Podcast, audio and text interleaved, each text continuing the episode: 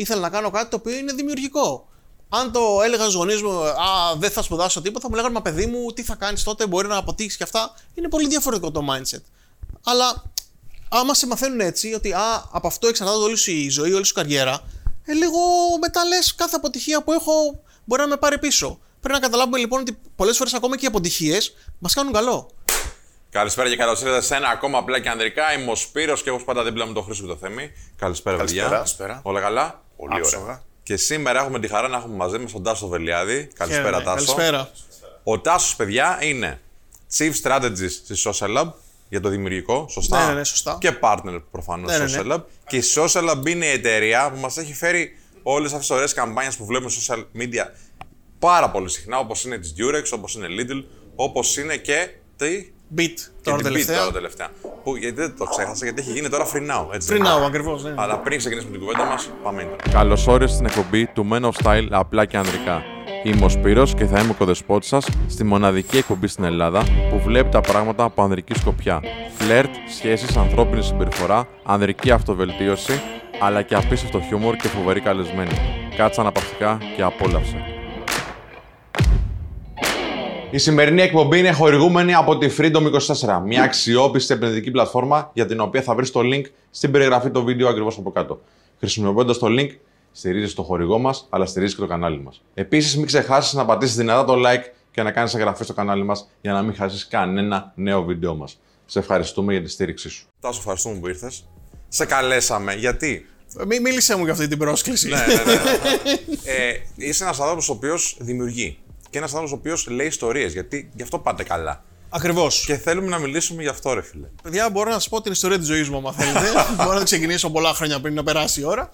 Ή να φτιάξουμε μια άλλη ιστορία. Ανάλογα με το τις ερωτήσεις, να δημιουργούμε τις δικές μας ιστορίες. Πάμε πολύ γρήγορα να εξηγήσουμε στους ανθρώπους που δεν ξέρουν. ε, Τι κάνει η Social Lab, γιατί είναι μεγαλύτερη εταιρεία τώρα στο digital κομμάτι της διαφήμισης. Εντάξει, είμαστε μια πολύ μεγάλη εταιρεία αυτή τη στιγμή στο digital κομμάτι και στα social media. Αυτή τη στιγμή κάνουμε 360 επικοινωνία. Ουσιαστικά κάνουμε διαφήμιση. Εντάξει, ένα από τα πράγματα που μας ξεχωρίζει σίγουρα είναι το storytelling. Δηλαδή ότι καταφέρνουμε να δημιουργούμε καμπάνιες οι οποίες τραβάνε γενικότερα τα, τα βλέμματα του κόσμου. Δηλαδή θα έχουν shareability. Είναι καμπάνιες οι οποίες θα μιλήσεις και θα αντιδράσεις θετικά. Οπότε αυτό είναι κάτι το οποίο τα θε, το θέλουν πάρα πολύ τα brand. Γιατί το βασικό σε ένα brand ουσιαστικά είναι να κάνεις branding, δηλαδή να γίνει το brand σου γνωστό. Οπότε όσο περισσότερα μάτια σε δουν, τόσο καλύτερο και τόσο πιο θετικό είναι για τους ίδιους. Τι είναι το brand για τους ανθρώπους που δεν ξέρουν; Το brand είναι, θα έλεγα, το όνομα, ο τίτλος που κρύβεται πίσω από το προϊόν. Δηλαδή, πώς είναι αυτό το ποτήρι που βλέπουμε που είναι το Men of Style; Ένα πολύ κλασικό ποτήρι που όλοι έχουμε στο μυαλό μας είναι τα Starbucks. Οπότε το Starbucks brand είναι όλο το mega brand, η ομπρέλα ουσιαστικά που βρίσκεται πίσω από, αυτό το, πίσω από τον καφέ. Οπότε όσο πιο καλά καταφέρεις να χτίσεις μια ιστορία, τόσο πιο εύκολο είναι, εύκολος εισαγωγικά, να κερδίσεις και τους καταναλωτές. Οπότε, ανάλογα το, το brand που έχεις, πρέπει να φτιάξεις μια σωστή στρατηγική που ταιριάζει ουσιαστικά στο brand και μετά σίγουρα μετράει πάρα πολύ η δημιουργική ιδέα, δηλαδή το storytelling που θα βγεις να πεις για τους ίδιους. Ωραία. Η ιστορία τώρα και σε εμάς, το δικό μας κομμάτι, είναι πάρα πολύ σημαντική. Δηλαδή, να, να, Σας να- έχω παρακολουθήσει. Έτσι, ναι, σε ευχαριστούμε πάρα πολύ. να λες λίγο τι είσαι, τι κάνεις, τι πρεσβεύεις και να το λες με έναν ωραίο τρόπο. πλέον στις μέρες μας, επειδή υπάρχει τόσο πολύ content, υπήρχε μια, αν θυμάμαι καλά, μια έρευνα ή κάποιος από την BNG, ο πρόεδρος είχε βγει πριν από κάποια χρόνια, που έλεγε ότι το 80% του περιεχομένου που παρακολουθούμε στα social media είναι crap content. Δηλαδή περιεχόμενο το οποίο δεν θέλουμε να το παρακολουθήσουμε. Οπότε είναι πάρα πολύ σημαντικό να μπορέσεις να δώσεις περιεχόμενο στον καταναλωτή, το οποίο είναι κοντά στα interest που έχει. Δηλαδή είναι ο κόσμος μπαίνει στο Facebook ή στο TikTok ή στο Instagram είτε για να διασκεδάσει είτε για να μάθει κάτι καινούριο. Πρέπει λοιπόν και το content που θα του δώσεις να έχει μία αξία, να πρεσβεύει αυτό που θέλει να δει. Οπότε και εσείς αυτό που κάνετε ουσιαστικά είναι πάρα πολύ δυνατό γιατί δίνετε αξία, έχει αξία το περιεχόμενό σας. Ευχαριστούμε. ευχαριστούμε. Ευχαριστώ και εγώ. γιατί και το content που θα κάνουμε μαζί θα έχει αξία. Εννοείται, εννοείται. Γι' αυτός είναι ο στόχος. Τώρα και για τους ανθρώπους που δεν έχουν εταιρεία ε, θα έχει αξία, γιατί θα ήθελα να μας πεις πώς μπαίνεις στη διαδικασία του δημιουργικού; Δηλαδή, πώς φτιάχνετε μια ιστορία εσείς; Πού είστε επαγγελματίες, ας πούμε, του είδους. Μεγάλη ιστορία αυτή. Για πες. ουσιαστικά δουλεύεις Έχουμε πάρα, χρόνο, πρέπει πες. να δουλεύεις πάρα πολύ καλά, πάρα πολύ κοντά με τον πελάτη. Όλα ξεκινάνε από το brief που θα πάρεις. Τι είναι το brief, ουσιαστικά έρχεται ένα έγγραφο ή κάνουμε μια παρουσίαση, μας κάνει μια παρουσίαση ο πελάτης, που λέει: Παιδιά, αυτές είναι οι ανάγκες μου. Έχω λανσάρει ένα καινούριο προϊόν. Θέλω αυτό το προϊόν. Ο στόχος μου είναι συγκεκριμένο, είναι αυτός π.χ. να αυξήσουμε το awareness. Δηλαδή να αυξήσουμε την αναγνωρισιμότητα του brand. Οπότε παίρνουμε εμείς το brief, το κάνουμε δημιουργικό brief, δηλαδή βρίσκουμε κάποια έννοιες ή κάποια insights, κάποια στοιχεία τα οποία θα μας βοηθήσουν να φτιάξουμε το storytelling και πάμε μετά και του παρουσιάζουμε τη δικιά μας ιστορία. Αυτό που λέω, που το παρουσιάζω τώρα σε ένα λεπτό, είναι μια διαδικασία που μπορεί να κρατήσει εβδομάδες. Ε. Ε, γιατί και για να σου έρθει η ιδέα, αλλά και για να βρεις το σωστό insight, θέλεις πάρα πολύ δουλειά και πάρα πολύ ψάξιμο. Αλλά είναι, για μένα το βασικότερο είναι να υπάρχει μια σωστή στρατηγική. Η στρατηγική βασίζεται σε πέντε πυλώνες, τουλάχιστον σε εμάς. Να ξέρεις το brand values, δηλαδή να ξέρεις πραγματικά τι πρεσβεύει το brand. Mm, τις αξίες του. Τις ναι. αξίες του brand είναι πάρα πολύ σημαντικό. Να ξέρεις το κοινό του και ποια είναι τα interest που έχει το κοινό. Για μένα αυτό είναι το πιο σημαντικό από όλα. Δηλαδή, βλέπω πάρα πολλές φορές καμπάνια, βλέπω post στο Facebook και στο Instagram τα οποία δεν έχουν καμία αξία για το κοινό. Οπότε, αν δεν ξέρω τα interest του, δεν μπορώ να φτιάξω ε, μια καμπάνια. Θα πρέπει να ξέρεις το τι αναζητάει ο κόσμος, δηλαδή πώς καταλήγει να αγοράσει, να αγοράσει είτε σε ένα είτε τον ανταγωνιστή σου για να μπορείς να μιλήσεις στα περισσότερα, θα το πω touch points, δηλαδή στις περισσότερες περιοχές που θα μπει ο καταναλωτής εκείνη την ώρα να ψάξει το προϊόν, πρέπει να ξέρεις σε ποια social media εννοείται ή σε ποια κανάλια γενικότερα θα παίξεις. Γιατί αν απευθύνεσαι σε ένα νεανικό κοινό, πρέπει να παίξεις ένα TikTok, να μπεις YouTube, να μπεις Instagram. Αν απευθύνεσαι σε μεγαλύτερες ηλικίες, αξίζει να είσαι και στο, και στο Facebook. Αυτά είναι πάρα πολύ ε, σημαντικά ουσιαστικά για να χτίσουμε. Νομίζω είπα τέσσερα. Μια, μια μικρομεσαία επιχείρηση. Όχι μια μεγάλη επιχείρηση που είναι η Durex, ας πούμε. Ε, αξίζει να αφιερώσει ένα budget για να ξεκινήσει να φτιάχνει το branding. Γιατί α, από κάποιες ας πούμε μικρομεσαίες επιχειρήσεις που μπορεί να ξέρω ε, μπορεί ας πούμε, να χρειάζονται αναβάθμιση στο site, δηλαδή να μην έχουν ασχοληθεί ας πούμε, με το site. Παιδιά, εξαρτάται από το ποιος είναι ο στόχος της επιχείρησης. Και από τη στιγμή που εμείς, ας πούμε, τέσσερις είμαστε άτομα τα οποία θέλουμε να αναπτυχθούμε και θέλουμε να κάνουμε καινούρια πράγματα. Δεν εννοείται αυτή τη στιγμή όλοι να είναι στο digital και δεν μιλάω για το Facebook και το Instagram, μιλάω για όλα τα μέσα, όλο το digital και η επιχείρηση σου να μην είναι. Ή να μην προβάλλεται σωστά. Ή μια μικρομεσαία επιχείρηση, και έχω δει και πολλές μικρομεσαίες επιχειρήσει που να κάνουν πάρα πολύ ωραία πράγματα στο TikTok, παιδιά. Είναι ένα, επειδή είναι ένα καινούριο φρέσκο μέσο και πάρα πολλοί άνθρωποι το έχουν με το να βγουν να μιλήσουν, βλέπω πάρα πολύ ωραίο περιεχόμενο στο TikTok. Δηλαδή, αυτό που με έχει κάνει πραγματικά τρελή εντύπωση, είναι κουφό πραγματικά αυτό που θα πω, είναι εταιρείες οι οποίες βάφουν ή επισκευάζουν αυτοκίνητα ή τα γυαλίζουν. Παιδιά έχουν φοβερά κανάλια στο TikTok, αλήθεια. Που είναι μικρο, πραγματικά μικρές με μικρομεσαίες. Είναι όμως αυτό το Είναι satisfying πραγματικά το βλέπεις και λες: Ωραία, φίλε, τι έκανε. Αλλά οποιοδήποτε μπορεί να κάνει διαφήμιση στο TikTok, όχι στο TikTok, στο, στο digital, οπουδήποτε, αρκεί να, να βρει τη σωστή στρατηγική. Δηλαδή το να βγεις και να κάνεις απλά post. Δηλαδή θα, πιστεύουμε ότι θα πάρω ένα agency και θα μου κάνει 10 post και θα μου βάλει και ένα, κάποια χρήματα από πίσω και ξαφνικά θα γεμίσω πελάτες. Δεν θα γεμίσω πελάτες. Σας το λέω από τώρα, δεν παίζει. Υπάρχει τεράστιος ανταγωνισμός. Πρέπει να κάνεις είτε κάποια activation, είτε κάποια events, είτε γενικότερα κάποια βίντεο. Δηλαδή να κάνεις περιεχόμενο που έχει μία αξία και να σταματήσουμε λίγο να προωθούμε προϊόν, προϊόν, προϊόν και άλλο προϊόν. Ωραία. Για μια σωστή στρατηγική. Σίγουρα είναι κάτι το οποίο δεν μπορεί κάποιος να το κάνει μόνος του, αν δεν το, δεν το έχει σπουδάσει όπως εσύ. Τι χρειάζεται να κάνει, εκτός από το να βρει ένα μέντορα; Πολλά χρόνια.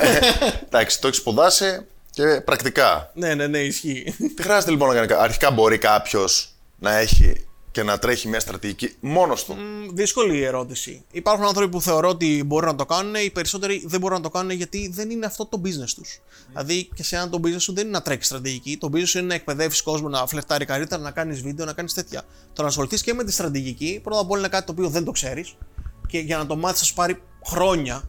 Οπότε είναι καλό να πας σε κάποιον που το ξέρει, τουλάχιστον να βρεις μια στρατηγική και να σου πει κάποιος το τι content πρέπει να δημιουργήσεις και μετά κάποια πράγματα ίσως μπορείς να τα αναλάβεις και μόνος σου. Καλύτερο είναι να στα αναλάβει ένα agency, να είσαι και πιο ήσυχος και να κάνεις αυτό που πραγματικά είναι η δουλειά σου. Κερδίζεις και χρόνο, εντάξει. Κερδίζεις χρόνο. Ε, δεν είναι ότι μόνο ότι κερδίζεις χρόνο. Το storytelling που θα γράψω εγώ, όχι εγώ προσωπικά, δηλαδή η ομάδα που υπάρχει από πίσω, εντάξει, σίγουρα είναι πολύ, πολύ καλύτερο από ένα storytelling που μπορεί να γράψει κάποιος μόνος, ο οποίος δεν έχει ποτέ ασχοληθεί με το αντικείμενο. Και πραγματικά ασχοληθεί ο καθένας πιστεύω με τη δουλειά του. Δηλαδή είναι καλύτερα να ασχοληθείς με το core τη δουλειά σου παρά να ασχολείσαι με όλα εσύ. Γιατί θα πας πίσω, δεν θα έχεις χρόνο, κάποια στιγμή θα τα παρατήσεις, δεν θα βλέπεις αποτελέσματα, δεν θα ξέρεις τι να μετράς. Οπότε ο καθένας το είδος του πιστεύω. Ωραία, έτσι για να βοηθήσουμε και λίγο τους ανθρώπους που δεν έχουν εταιρεία. σω δηλαδή αυτά που λέμε τώρα να μην έχουν μεγάλο έτσι, impact, μεγάλη έτσι, επίδραση σε αυτό που ε, έχουν στο μυαλό τους. Θέλω να μας πεις, γιατί μας έλεγε στο περιθώριο τη κουβέντα μας, ε, πώς έχει βοηθήσει ένα το storytelling, το να λες καλές ιστορίες στη ζωή σου; Και πιστεύω ένα από τα χαρακτηριστικά που πρέπει να έχουμε πλέον σαν άνθρωποι είναι να μπορούμε να μιλάμε. Δηλαδή να, είμαστε, να έχουμε θάρρος, θράσος, δεν ξέρω πώς να μπορώ να το πω. Γενικότερα να μπορείς να μιλάς, να είσαι ανοιχτός στο να, να πεις έστω τη δικιά σου ιστορία. Δεν σημαίνει ότι μπορείς να φτιάξεις ιστορίε για τους άλλους, έστω να πεις τη δικιά σου ιστορία. Εμένα με βοήθησε το να ξεκινήσω να λέω τη δικιά μου ιστορία, με βοήθησε πρώτα απ' όλα να βρω δουλειά. Γιατί α- από την πρώτη μου δουλειά κάποτε, πολλά χρόνια πριν, ας πούμε πώς είμαι, ε, δούλευα σε blog ουσιαστικά, έγραφα ιστορίες, ξεκίνησε ουσιαστικά να γράφω. Αφού είδα ότι το έχω με το γράψιμο, μετά ξεκίνησα να κάνω παρουσιάσεις. Είδα ότι μου αρέσει πάρα πολύ να μιλάω, οπότε να λέω τις δικές μου ιστορίες. Και μετά το εξέλιξα και κατάλαβα ότι αφού μπορώ να πω την ιστορία τη δικιά μου, δηλαδή είχα χτίσει το δικό μου personal brand, κατάφερα να χτίσω και ιστορίες για άλλους ανθρώπους. Πολύ ωραίο αυτό γιατί κάθε άνθρωπος είναι το δικό του brand. Ακριβώς. Κάθε άνθρωπος είναι το δικό του brand. Και για μένα το βασικό, ειδικά όταν μιλάμε για μικρομεσαίες επιχειρήσεις, είναι το personal branding μετράει πάρα πάρα πολύ. Δηλαδή να βγεις εσύ που είσαι ο ιδιοκτήτης της εταιρείας ή κάποιος που μπορεί να μιλήσει και να βγεις και να μιλήσεις για την εταιρεία σου. Ε, πρώτα απ' όλα, σίγουρα έχεις μεγαλύτερο πάθος από τον οποιονδήποτε. Είναι κάτι το οποίο είναι δικό σου και ξέρεις πολύ περισσότερα πράγματα από τον οποιοδήποτε. Δηλαδή, εμείς πολλές φορές πάμε σε πελάτη και παίρνουμε brief, δηλαδή μας μιλάει κάποιος για την εταιρεία του και παιδιά βλέπεις ότι έχει τέτοιο πάθος που λες πραγματικά γιατί δεν γίνεις εσύ ο ambassador της εταιρείας; Δηλαδή, θα μπορούσες να μιλάς, να παίζει ακόμα και στο διαφημιστικό. Αρχικά ξέρεις τι παίζει τώρα εδώ, ότι μπορεί να μην ξέρει ο άνθρωπος ότι μπορεί να το έχει. Ναι, Εντάξει. ισχύει γι' αυτό. Ή πολλές φορές φοβόμαστε την προβολή. Είναι φόβος προσωπικός του καθενός. Και είναι το πιο δύσκολο πράγμα και να κάνεις και public speaking και να βγεις στην κάμερα. Δεν είναι τώρα εύκολο. Εντάξει, όλοι που έχουμε φοβόμαστε συνηθίσει εμείς, την ναι. προβολή. Εγώ θυμάμαι το πρώτο συνέδριο που βγήκα ήταν να μιλήσω 15 λεπτά. 7 λεπτά άντεξα πάνω. Δεν άντεξα παραπάνω. Και θυμάμαι ότι από την πρώτη στιγμή που βγήκα μέχρι το τελευταίο λεπτό, το 6 και 59, έτρεμε το πόδι μου. Μόνο του. δεν μπορούσε. Το ένα πόδι. Ναι, το ένα πόδι. δεν μπορούσε να σταματήσει να τρέμει το ένα πόδι. Παιδιά, δεν ξέρω γιατί.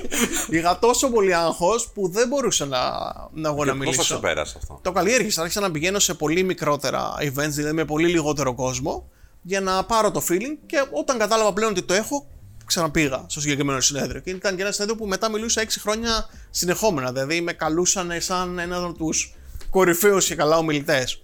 Οπότε είναι, είναι σημαντικό να εκπαιδεύσεις και τον εαυτό σου. Και Είδατε πώς το πέρασε τώρα ότι είναι κορυφαίος ομιλητής. Το είδατε έτσι; Ο Πολύ μιλητής έμεσα. είπα. Ένας, ένας από τους κορυφαίους. Ένας είπα, ε, ένας ναι, είπε. ναι, ναι. Στη δουλειά μου μετράει πάρα πολύ. Εμείς πουλάμε πάρα πολύ και από την ίδια την παρουσίαση. Δηλαδή, όταν πάω σε ένα πελάτη και του κάνω μια παρουσίαση, πρέπει να πιστεύεις πάρα πολύ στην ιδέα σου και να μπορείς να δείξεις ότι πιστεύεις στην ιδέα.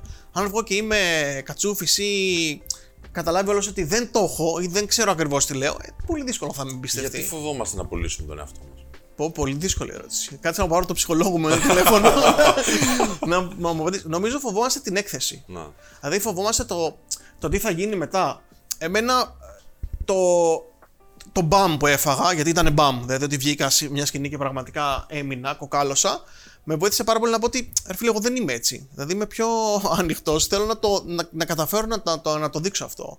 Αλλά νομίζω υπάρχει τεράστιος φόβος. Ε, φοβόμαστε την απόρριψη πρώτα απ' όλα.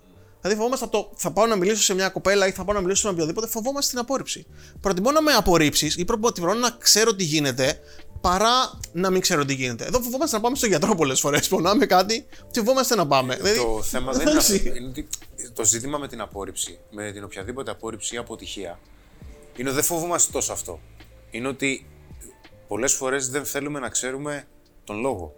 Μας φοβίζει ο λόγος που 100%. απορριφθήκαμε ή αποτύχαμε. Απλά το ότι με έχουν απορρίψει πάρα, πάρα πολλές εταιρείες γιατί πραγματικά κάνουμε, υπάρχουν η διαδικασία για να σε πάρει κάποιος πελάτης να γίνει ένα spec. Στο spec συμμετέχουν 3-4 εταιρείες και διαλέγει μία. Φαντάζεστε πόση απόρριψη έχω φάει στη ζωή μου, ε. Μα δεν πετυχαίνεις αλλιώς. Δεν πετυχαίνεις αλλιώς. Παιδιά, η απόρριψη με κάνει καλύτερο. Γιατί από την απόρριψη, από την απόρριψη πλέον ζητάω feedback. Στο παιδιά, γιατί με απορρίψατε, τι δεν σας άρεσε, πού υστερούσαν. Μπορεί να πει κάποιος, Α, ήσασταν πολύ ακριβή. Μπορεί να πει κάποιος, Δεν είχατε μια καλή ιδέα. Δεν ήταν σωστή η στρατηγική σας. Όταν το ξέρεις, ξέρεις πώς θα βελτιωθείς. Όταν δεν το ξέρεις, παιδιά, κάθεσαι και φαντάζεσαι, ονειρεύεσαι. Που για μένα γενικότερα είμαι ένας άνθρωπος που προτιμώ να ξέρω. Δηλαδή Το θέλω να- καταλαβαίνω να σε πειράζει. Το ότι ξέρεις τι είναι και βιολογικό να σε πειράζει η απόρριψη από μια γυναίκα, γιατί μπορεί κάποιε πεπιθήσει να τι επιβεβαιώνει. Ε, γιατί όμως να σε πειράξει το ότι ξέρεις τι, στους 100 ανθρώπου που είναι στο κοινό τώρα, μπορείς ένα να μην αρέσω και θα το νιώσεις αυτό το πράγμα. Το νιώσεις σαν. Είναι δεδομένο κίνδυνος. ότι δεν θα αρέσω και στους 100. Ναι. Δηλαδή, Σε φοβίζει όμως. ναι, Γιατί, και εντάξει, και εμείς μιλάμε, κάθε φορά που ανεβαίνω στη σκηνή, στην αρχή νιώθω ένα τσικ. Ναι, εγώ το νιώθω και. Δηλαδή, πάρα πολλές φορές, ακόμα και εδώ πριν έρθει, είχα άγχος. Δηλαδή, παρόλο που ξέρω ότι α, θα το γυρίσουμε, έχουμε μιλήσει πολλές φορές, πάντα έχω ένα άγχος. Δεν είναι να βγω να, να μιλήσω κάπου και ξέρω ότι αυτό που θα κάνω θα ανέβει ε, δημόσια. Απλά έχω καταλάβει Για να ότι. δω το πόδι σου. όχι, όχι, δεν τρέμει. Δεν είναι εντάξει. τρέμει. Ευτυχώ δεν φαίνεται στην κάμερα. Απλά το έχω πλέον απομυθοποιήσει, πώς να το πω. Ξέρω ότι δεν μπορώ να αρέσω σε όλους και θυμάμαι κάποιον που έλεγε ότι αν θέλω να αρέσω σε όλους θα πουλάω παγωτά. Ναι, δεν μπορώ. Δεν έχω τη γεύση που θα αρέσει σε όλους. Σίγουρα. Μπορεί κάποιος να μην αρέσει η φάτσα μου, να μην αρέσουν αυτά που λέω. Δεν, είναι αδιανόητο να αρέσουμε σε όλους. Το θέμα είναι πόσο μπορείς να το διαχειριστείς πολλές φορές. Και πάρα πολλοί άνθρωποι φοβούνται το. Είναι αυτό που λες, φοβούνται το, το μετά. Το, Και ότι μπορεί να μην αρέσουμε σε κάποιους που θα που θέλαμε. θα θέλαμε να αρέσουμε. Τι κάνεις λοιπόν όταν έχεις δημιουργήσει ένα προϊόν, προϊόν και δεν αρέσει σε αυτούς που θα ήθελες να αρέσει; Έχεις δηλαδή ένα target στο μυαλό σου, δημιουργείς ένα προϊόν και τελικά δεν έχει τέτοια απήχηση. Εντάξει, ίδιο το προϊόν δεν το δημιουργώ εγώ. Δημιουργώ την καμπάνια Α, οκ. πίσω Α, από το προϊόν. Αλλά παι- παίζεις. Εσύ έχει- λοιπόν όταν πας για market, όταν κάνεις το market, εστιάζεις γιατί λέμε τόση ώρα για παρουσίαση, σε μια πολύ καλή παρουσίαση. Το προϊόν, ποιος το αξιολογεί; Εσύ δεν πρέπει να το αξιολογήσει ενώ σαν. ε, Ναι, πολλές φορές όταν βγει ένα προϊόν από μια εταιρεία μπορεί να γίνει κάποια έρευνα. Οπότε να πούμε ότι α, το target group μας είναι αυτό. Ή όταν βγει ένα προϊόν υπάρχει κάποια ανάγκη. Δηλαδή υπάρχει ένα πρόβλημα και βγαίνει ένα προϊόν να δώσει μια λύση. Σκεφτείτε π.χ. ότι κάποια στιγμή μέσα στον κορονοϊό, επειδή είναι 38 το παράδειγμα το λέω, βγήκαν στην τηλεόραση και είπαν ότι η βιταμίνη D σε βοηθά να, να νικήσει τον κορονοϊό. Παιδιά έκανε ένα τεράστιο peak στην Google. Δηλαδή, άμα δείτε το Google Trends, το πώς πήγαινε, όσοι ψάχναν βιταμίνη D, ξαφνικά έκανε ένα τέτοιο. Οπότε ξαφνικά βγήκαν όλα τα brands και, και σου λέει: Έχω και βιταμίνη D. Δεν την ήξερε η μάνα της. Οπότε ξαφνικά πας και κολλάς το προϊόν σου πάνω σε μία ανάγκη ή σε κάποιο trend. Αυτά τα προϊόντα συνήθως έχουν τη δυνατότητα να πάνε καλύτερα. Αρκεί να βρεις ένα σωστό storytelling να, να πεις. Υπάρχουν και προϊόντα που δεν πάνε καλά. Εννοείται. Αλλιώς θα πουλούσαν και όλοι οι πελάτες. Το καλό στη, στο, όταν κάνεις digital διαφήμιση είναι ότι μπορείς να παίρνεις το feedback του καταναλωτή. Οπότε, όταν τρέχουμε κάποιους πελάτες για αρκετό καιρό, έχω τόσα πολλά δεδομένα γιατί μας έχουν στείλει μηνύματα, ξέρω που κάνουν like, ξέρω που κάνουν engage, ξέρω τι τους αρέσει, τι του δεν τους αρέσει. Οπότε, μπορείς να πεις και στον πελάτη ότι κοίτα, βλέπουμε ότι τραβάει αυτό, έλα να προσαρμόσουμε τη στρατηγική μας γύρω από αυτό. Π.χ. είχα ένα παράδειγμα τέτοιο, κάποια στιγμή δούλεψα στη Ρουμανία. Ε, δούλεψα ως head του digital σε μια διαφημιστική για μια πολύ μεγάλη εταιρεία εκεί, για την PepsiCo ουσιαστικά. Κάνουμε ένα, κάνουμε ένα πρώτο διαγωνισμό και αντι- αντιλαμβάνομαι ότι στο περισσότερο κοινό δεν αρέσει η Pepsi, αλλά αρέσει η Pepsi Twist. Και με τεράστια διαφορά από τα υπόλοιπα brand. Οπότε τους λέω, ρε παιδιά, γιατί δεν στείλουμε κάποιες καμπάνιες πάνω στην Pepsi Twist, ξεχωριστές δικές της. Και επειδή ήταν οι καμπάνιες που είχαν πάρα πολύ μεγάλη απήχηση, γιατί βρήκαμε ένα interest, ένα trend από, το, από τους fans ουσιαστικά του Facebook. Οπότε και οι ίδιοι οι καταναλωτές πάρα πολλές φορές θα σε βοηθήσουν. Εντάξει, το, το τι θα παράξεις βέβαια είναι μια μεγάλη διαδικασία που συνήθως δεν είναι. Σκέφτομαι ότι θα βγάλω σήμερα ποτήρια και βγάζω ποτήρια. Θέλει μια, για μένα θέλει μια πολύ μεγάλη, ένα πολύ μεγάλο ψάξιμο από στο πίσω. ξεκίνημα, ναι, Ναι, st- το- σίγουρα. Το ξεκίνημα είναι πάρα πολύ. Έχεις σημαντικό. αναλάβει εσύ κάποια εταιρεία ή κάποιο προϊόν που δεν το πίστευες. Δεν, ε, δεν ήταν για σένα, ας πούμε, τόσο έτσι, δυνατό. Ναι, έχω αναλάβει. Και ε, νομίζω ότι όλοι έχουμε αναλάβει. Δεν θα πω ποιο ήταν. το, το θέμα είναι ότι είναι η δουλειά μου, πρέπει να την κάνω σωστά και υπάρχουν δεδομένα έρευνες, audience insights ουσιαστικά για να καταφέρεις το κάθε προϊόν που αναλαμβάνεις να του πεις, να βγάλεις ένα καλό storytelling. Το αν θα πάει καλά ένα προϊόν, παιδιά, εξαρτάται και από άλλα πράγματα. Εξαρτάται από το πού, πουλ- πού πωλείται, ποια είναι η διανομή του, εξαρτάται από την τιμή του, εξαρτάται από, το, από την καμπάνια ουσιαστικά που θα κάνω και το ίδιο το product. Οπότε εγώ έχω το ένα pillar της καμπάνιας. Δηλαδή, αν κάποιος βγάλει ένα αυτοκίνητο το οποίο το πουλάει ένα εκατομμύριο ή το πουλάει πάρα πολύ ακριβά, όσο καλή καμπάνια και να έχει, αν δεν έχει γίνει established ότι είναι ένα luxury αυτοκίνητο, δεν πρόκειται να το αγοράσει κανείς. Ξέρεις τι μου έχει κάνει εντύπωση; Πάνω σε αυτό που λες τώρα. Ότι έχετε πάρει και, προ- και προϊόντα τα οποία είναι δύσκολα να τα πεις. Δηλαδή, όπως και εμείς έχουμε εδώ το φλερτ που συζητάγαμε. Ξέρεις, ακόμα είναι λίγο ταμπού και η ψυχική υγεία και η αυτοβελτίωση και όλα αυτά. Μας είναι πολλές φορές δύσκολο να το επικοινωνήσουμε σωστά στους ανθρώπους. Εσείς πήρατε ένα ακόμη πιο δύσκολο που έχει να κάνει με τη σεξουαλική υγεία και διαπαιδαγώγηση επίσης, ε, που είναι τα προφυλακτικά. Και έχετε κάνει κάτι να το μοιράζεται όλος ο κόσμος. Είναι ένα πάρα πολύ δύσκολο brand, όσο ωραίο και αν σου φαίνεται. Στους περισσότερους φαίνεται ωραίο πλέον, επειδή έχουν δει καμπάνιες που έχουμε τρέξει. Που είναι έξυπνες, αστείες και όλα Ακριβώς. αυτά. ναι. Είναι πάρα πολύ δύσκολο προϊόν. Μας βοήθησαν πάρα πολύ ο πελάτης συνεργάτης πλέον, γιατί συνεργαζόμαστε πάρα πολλά χρόνια, γιατί μας είχαν πάρα πολλές έρευνες από πίσω.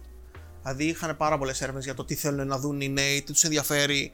Οπότε πέ- πήραμε αυτές τις έρευνες, κάναμε μια πολύ σωστή στρατηγική και μετά η στρατηγική αυτή έγινε περιεχόμενο. Ωραία, επειδή είμαστε μια κοινωνία που έχει ταμπού.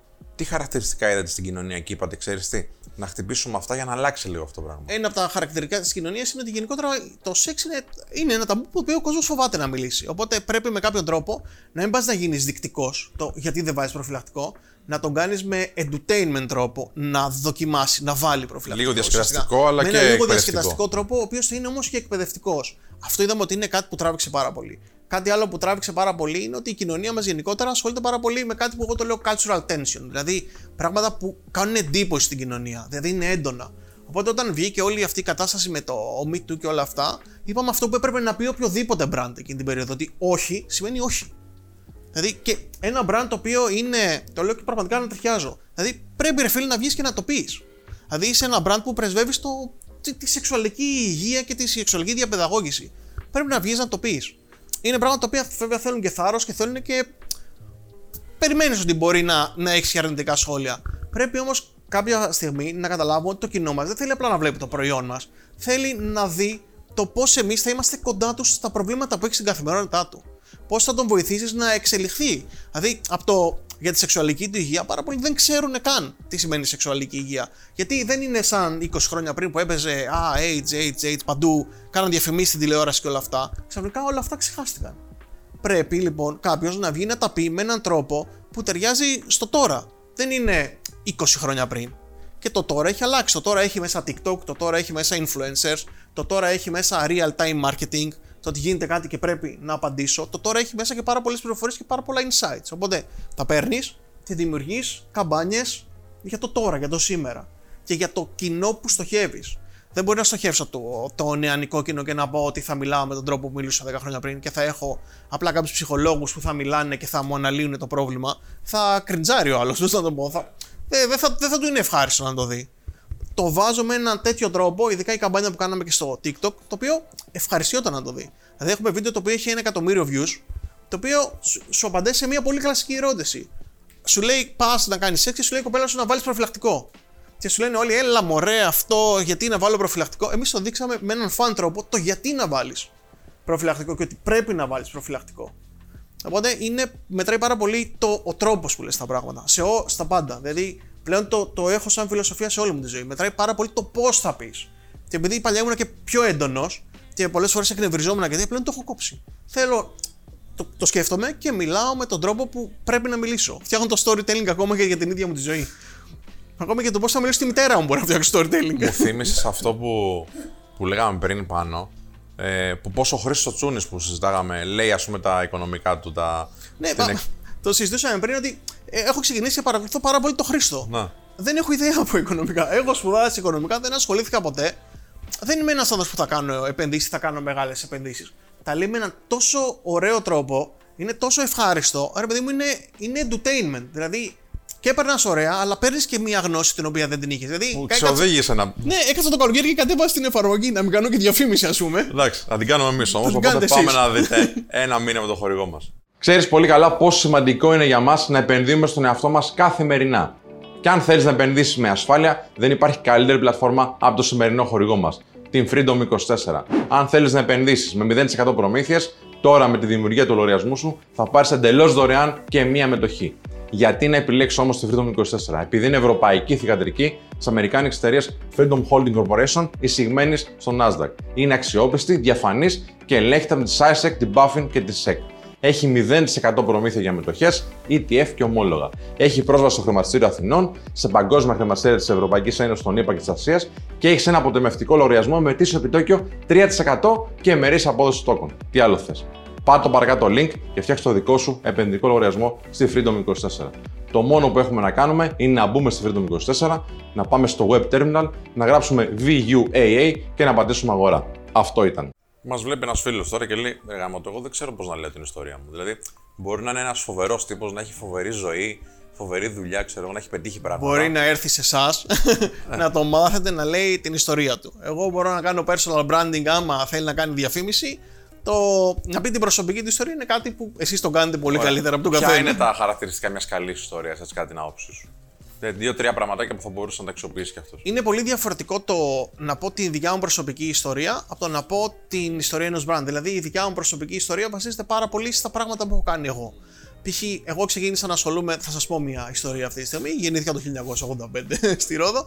Κάποια στιγμή αρρώστησα. Δηλαδή δεν πέρασα την καλύτερη εφηβική ηλικία. Ήμουν γύρω στα 17-18. Είχα για πάρα πολύ καιρό μπαινόβινα σε νοσοκομεία, είχα πυρετό, πόνεξε την ο λαιμό μου και τέτοια. Και πάρα πολύ καιρό ψάχναμε το, το τι έχω και το τι θα κάνω. Πραγματικά έμενα, δεν έμενε εδώ, έμενα στη Ρόδο. Είχα ανεβοκατέβει στην Αθήνα. Πραγματικά ήταν σαν να πηγαίνω τουαλέτα. Το κάθε πότε θα πάω στην Αθήνα για να πάω σε έναν διαφορετικό γιατρό για να δω τι έχω. Έχω ένα φάκελο με εξετάσεις τόσο.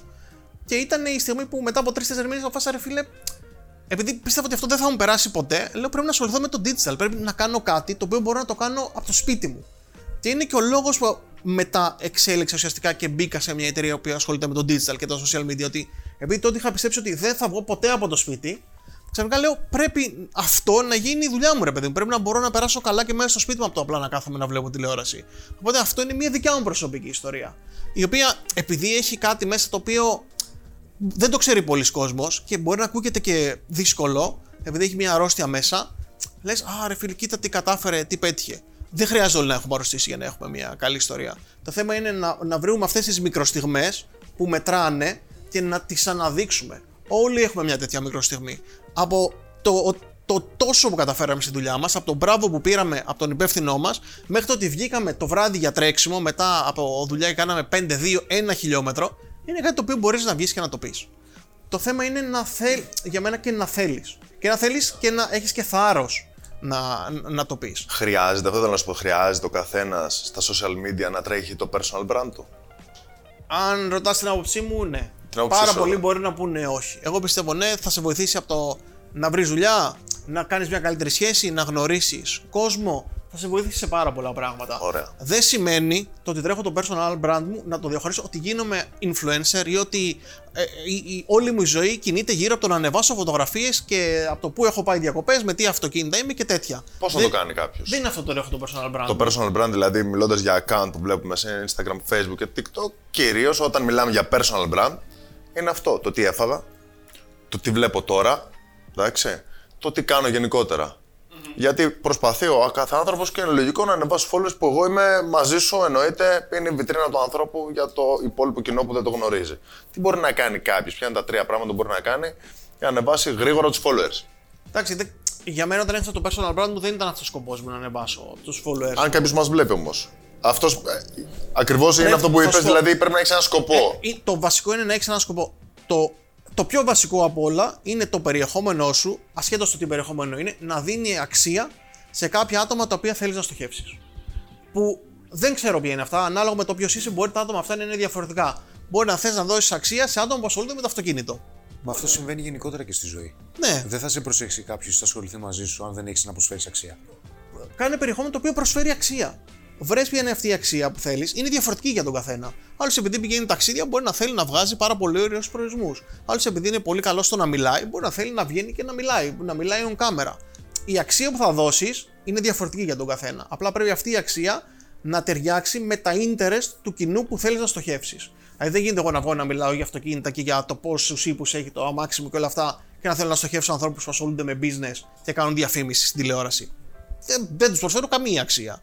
Το να βγω όμως να μιλήσω για διαφημίσεις, για social, για στρατηγική, για πράγματα που κάνω μέσα από τη δουλειά, προσφέρω αξία σε αυτούς και αντίστοιχα και αυτοί θα έρθουν πολύ πιο εύκολα σε μένα. Οπότε βάζεις ένα στόχο, προσφέρεις αξία στο κοινό σου και το τρίτο είναι ότι μελετάς αν αυτός ο στόχος που έχεις βάλει και αυτά που κάνεις πετυχαίνουν το συγκεκριμένο στόχο. Οπότε, αν δεν το πετυχαίνουν, ξαναπάς στο βήμα 1 Από την αρχή. και το αλλάζεις. Αλλά πραγματικά για μένα δεν είναι το Α, πάμε να μαζέψουμε followers στο Instagram και στο Facebook. Μπορεί να έχεις πολύ λίγους followers. Απλά αυτοί οι άνθρωποι που έχεις να αξίζουν. Να αξίζουν. Χαζή λέξη. Ε, να είναι οι άνθρωποι που θέλεις ουσιαστικά να στοχεύσεις. Τάσο, γιατί φοβόμαστε να πλασάρουμε τον εαυτό μας, να τον πουλήσουμε λίγο καλύτερα; Όλο και δυσκολεύεις το level των ερωτήσεων ε, που μου εντάξει, γι' κάνεις. αυτό φέραμε σένα που ξέρεις να απαντάς αυτά τα πράγματα. Εντάξει, θα, σίγουρα υπάρχουν πολλοί, πολλά πράγματα που μπορείς να πεις. Εγώ αυτό που πιστεύω πάρα πολύ είναι ότι τις περισσότερες φορές φοβόμαστε το feedback που θα πάρουμε ή μπορεί να μην αντέχουμε. Δεν θα μας πούνε αυτάρεσκου, ας πούμε, ή ψώνια. Μπορεί να μας πούνε αυτάρεσκου, μπορεί να μας πούνε ψώνια, μπορεί κάποιος να βγει και να πει ένα σχόλιο από κάτω το οποίο είναι περίεργο. Μπορεί να πας να την πέσεις σε μια κοπέλα και να σου πει Α, δεν μ' αρέσει αυτό και να απογοητευτείς. Μια... Το φοβόμαστε αυτό γενικότερα. Και απ' τη μία το θεωρώ OK, Σωστό, λογικό είναι να φοβάσαι. Κάθε καινούριο πράγμα που κάνεις φοβάσαι. Απ' την άλλη, ρε παιδιά, άμα δεν έχουμε και λίγο θάρρος να κάνουμε πράγματα, θα κάτσουμε μέσα στο σπίτι μας και απλά θα καθόμαστε. Δεν θα αναπτυχθούμε και ποτέ. Δηλαδή, και εγώ όταν αποφάσισα να, να μπω στα social και σε όλο αυτό το digital φάση, εντάξει, έπρεπε να βγω αρκετά από το comfort zone μου. Μεγάλωσα στη Ρόδο, δεν είχα όλη αυτή την υπερέκθεση. Πραγματικά δεν φανταζόμουν ποτέ ότι θα έχω όλη αυτή την υπερέκθεση. Εντάξει, τρέμει λίγο το φιλοκάρδι σου πολλές φορές, αλλά λες, το πιστεύω και θέλω. Πρέπει να το κάνω. Πρέπει να αποκτήσω λίγο θάρρος να το κάνω. Δεν είναι μόνο την έκθεση. Είναι ότι την ώρα που θα βγεις στην έκθεση, θα πεις κάποια πράγματα για σένα για να δείξεις κάποια καλά στοιχεία, είτε για το προσωπικό σου όφελος, είτε για το επαγγελματικό σου όφελος. Ε, γιατί όμως μπαίνουμε στη δικασία να πούμε Α, ρε φίλε, μην το πω αυτό, γιατί θα με πούνε ψώνια. Κοίτα, Ψώνια. πο- πολλές φορές φοβόμαστε. Πιστεύω ότι είναι δύο πράγματα. Από τη μία φοβόμαστε ότι πολλές φορές δεν έχουμε να πούμε κάποιο καλό στοιχείο για μας. Μπράβο, ναι. Ε, που- Ή δεν είναι τόσο σημαντικός Ναι, ή όσο δεν είναι τόσο νομίζουμε. σημαντικό Α. που πραγματικά πιστεύω ότι ο κάθε άνθρωπος έχει κάνει σημαντικά πράγματα στη ζωή του που μπορεί να τα πει ασχέτως το ποιος είναι. Όλοι κάνουμε σημαντικά πράγματα στη, στη ζωή μας. Δηλαδή, για μένα είναι σημαντικό ότι ε, έχω, τα έχω καλά με τους γονείς μου και μιλάω μαζί τους κάθε μέρα. Ή μπορεί να με πάρουν τηλέφωνο και να με ρωτήσουν τι κάνω. Σημαντικό είναι γι' αυτό. Πραγματικά, τα, απλά μπορεί μέσα στην καθημερινότητά μας να τα θεωρούμε ασήμαντα. Και απ' την άλλη, φοβόμαστε πολλές φορές μη μας πούνε ψώνια. Α, το ψώνιο ψωνίστηκε και βγήκε και λέει για τον εαυτό του και λέει για τις καμπάνιες που έχει κάνει και λέει πράγματα. Οκ, άμα δεν βγω να τα πω εγώ που τα έκανα, σου ποιος θα βγει να τα πει για μένα; Νο- νομίζω ότι εμείς Αν οι θέλεις να ίδιοι. πιτσάρεις, ας πούμε, Ναι, ε, τη δουλειά σου σε μια εταιρεία, ε, δεν θα σκεφτείς, Αχ, είμαι καλά γιατί τα έχω καλά με τους γονείς μου. Ναι, ναι, ναι. Ό- όχι, εντάξει, όχι, σίγουρα. Θα σκεφτείς αν είναι καλό το προϊόν σου. Ναι, Για να σκεφτείς ότι είναι καλό το προϊόν σου, υποχρεωτικά θα χρειαστεί να έχεις και κάποιες παλιότερες επιτυχίες, οι οποίες έχουν και κάποιες αποδείξεις. για με... Κάτι κάνεις καλά. Θα σου πω. Για- Στη δουλειά μας είναι και αρκετά διαφορετικό. Γιατί εγώ έχω μια μεγάλη ομάδα από πίσω. Οι οποίοι ξέρω ότι τους εμπιστεύομαι. Υπάρχει τεράστιο trust σε αυτή την ομάδα. Και υπάρχει και μια στρατηγική. Οπότε πριν πάω να πω οποιαδήποτε ιδέα, γουστάρω εγώ την ιδέα που θα πω. Μου έχουν πουλήσει τα παιδιά την ιδέα. Είμαι τόσο, συγγνώμη αυτό, καυλωμένος με την ιδέα που θα πάω να πουλήσω, που θα την πουλήσω επειδή τη γουστάρω πρώτα απ' όλα εγώ. Αν δεν γουστάρω εγώ την ιδέα, δεν θα πάω εύκολα να την πουλήσω. Δεν θα νιώθω ωραία. Οπότε όλοι μας έχουμε μάθει να δουλεύουμε ότι πρέπει αυτό που κάνουμε πρώτα απ' όλα να, να μας αρέσει. Οπότε έτσι πουλάμε, εμείς- έτσι, αυτό κάνουμε εμείς στα, στα pitch. Αλλά ναι, σίγουρα δεν μετράει στο pitch άμα τα έχω καλά με τους γονείς μου. Μετράει το πόσο καλά μπορώ να, να μιλήσω εκείνη τη στιγμή. Πόσο καλά το καλύτερο μου αυτό είναι μπορώ πώς να βγάλω. αντιλαμβάνεσαι την αξία σου σε σχέση με την αξία που έχει ο άλλος απέναντί σου και το τι αξία θες να πάρεις. Συνήθως, όταν έχουμε κάτι τέτοιο και να συμβαίνει, πιστεύουμε ότι αυτό που έχουμε να προσφέρουμε δεν είναι τόσο σημαντικό σε σχέση με αυτό που θέλουμε να πάρουμε. Ναι, σίγουρα. Είναι η ανταλλαγή. Εντάξει, είναι, είναι μια δύσκολη εξίσωση, ειδικά όταν κάποιος ξεκινάει π.χ. σε οτιδήποτε όταν το κάνεις τις πρώτες φορές, επειδή θα φας και τα σκατά σου και θα έχεις τις αποτυχίες σου και όλα αυτά, ναι, λίγο ζορίζεσαι. Αλλά αυτό που πρέπει να σκεφτόμαστε όλοι, και επειδή βλέπω και πάρα πολλά βίντεο στο YouTube γι' αυτό, ρε παιδιά, και ποιος δεν έχει αποτύχει; Ποιος είναι αυτός Αυτός που δεν έχει προσπαθήσει. Αυτός που δεν έχει προσπαθήσει. δηλαδή δεν γίνεται να μην αποτύχεις. Δηλαδή κάποια στιγμή θα αποτύχεις. Δεν γίνεται να πάρω όλους τους πελάτες που υπάρχουν. Δεν, δεν υπάρχει περίπτωση. Δεν θα με γουστάρουν, μπορεί να μην τους αρέσουν οι ιδέες, μπορεί το οτιδήποτε. Μπορεί να μην ταιριάξουμε ψυχολογικά. Απλά πιστεύουμε ότι αυτή η απόρριψη σε σχέση με αυτή την αξία που θέλουμε να πάρουμε θα είναι καθοριστική. σω πολλές φορές δίνουμε πάρα πολύ μεγάλη αξία στην απόρριψη. Ναι. Ε, τε- τεράστια αξία. Και καθόμαστε δεν και το θα υπάρχει σκεφτόμαστε. μάλλον άλλη ευκαιρία. Σημαίνει ότι όντως δεν αξίζω. Και τέλος, είναι σαν να εξαρτάται η ζωή μας Ναι, παίζει. από το αν θα πετύχουμε σε αυτό. Ε, Συγγνώμη, έτσι δεν δουλεύει και το σχολείο. Έτσι δεν σε μαθαίνουν να δώσεις πανελίνε ότι αν δεν πετύχεις. Η ζωή σου τέλος. Η ζωή σου τελείωσε. Ναι, ναι. Γιατί ε, πιστεύω ότι κάνω αυτό που σπούδασα. Δεν έχω καμία σχέση με αυτό που σπούδασα. Όλοι μας. Καμία. Και Φαντάζομαι και Αν εσύ. έκανες αυτό που σπούδασε, μπορεί να μην ήσουν Δεν θα, ευτυχισμένος. μα δεν θα ήμουν ευτυχισμένος. Θα ήμουν λογιστή, δεν έχω τίποτα με τους ανθρώπους. Δεν ταιριάζει σε Δεν μένα. είναι για σένα, ναι. Δεν είναι για μένα. Ήθελα να κάνω κάτι το οποίο είναι δημιουργικό. Αν το έλεγα στους γονείς μου, Α, δεν θα σπουδάσω τίποτα, θα μου λέγανε Μα παιδί μου, τι θα κάνεις τότε, μπορεί να αποτύχεις και αυτά. Είναι πολύ διαφορετικό το mindset. Αλλά άμα σε μαθαίνουν έτσι, ότι α, από αυτό εξαρτάται όλη σου η ζωή, όλη σου η καριέρα, ε, λίγο μετά λες κάθε αποτυχία που έχω μπορεί να με πάρει πίσω. Πρέπει να καταλάβουμε λοιπόν ότι πολλές φορές ακόμα και οι αποτυχίες μας κάνουν καλό. Γιατί μπορεί να μην πετύχω στι πανελίνε, αλλά να πάω σε μια γαμάτη σχολή που κάνει design ή κάνει 3D animation και πραγματικά να κάνω παπάδες. Και να δουλέψω στο Hollywood. Και να γουστάρεις Και να γουστάρεις κιόλας. Γνώρισα ένα παιδί πριν μερικές μέρες, κάναμε ένα γύρισμα. Του λέω ρε φίλε, ποια ήταν η τελευταία σου δουλειά; Μου λέει, δούλευα στο John Wick, έκανα. Έχω κάνει όλα τα drone βίντεο. Μου λέει, έλα να σου δείξω. Είμαι σε φάση, Τι έκανες, Πώς το, πώς το έκανες αυτή, Πώ. Ναι, ήταν αυτό. δεν ξέρω τι, τι έχεις σπουδάσει, δεν έχω καμία, ε, καμία σχέση. Το παιδί πετούσε τον drone σαν να μην υπάρχει αύριο, πραγματικά. Η ταχύτητα και τα πλάνα που έκανε ήταν από άλλο πλανήτη.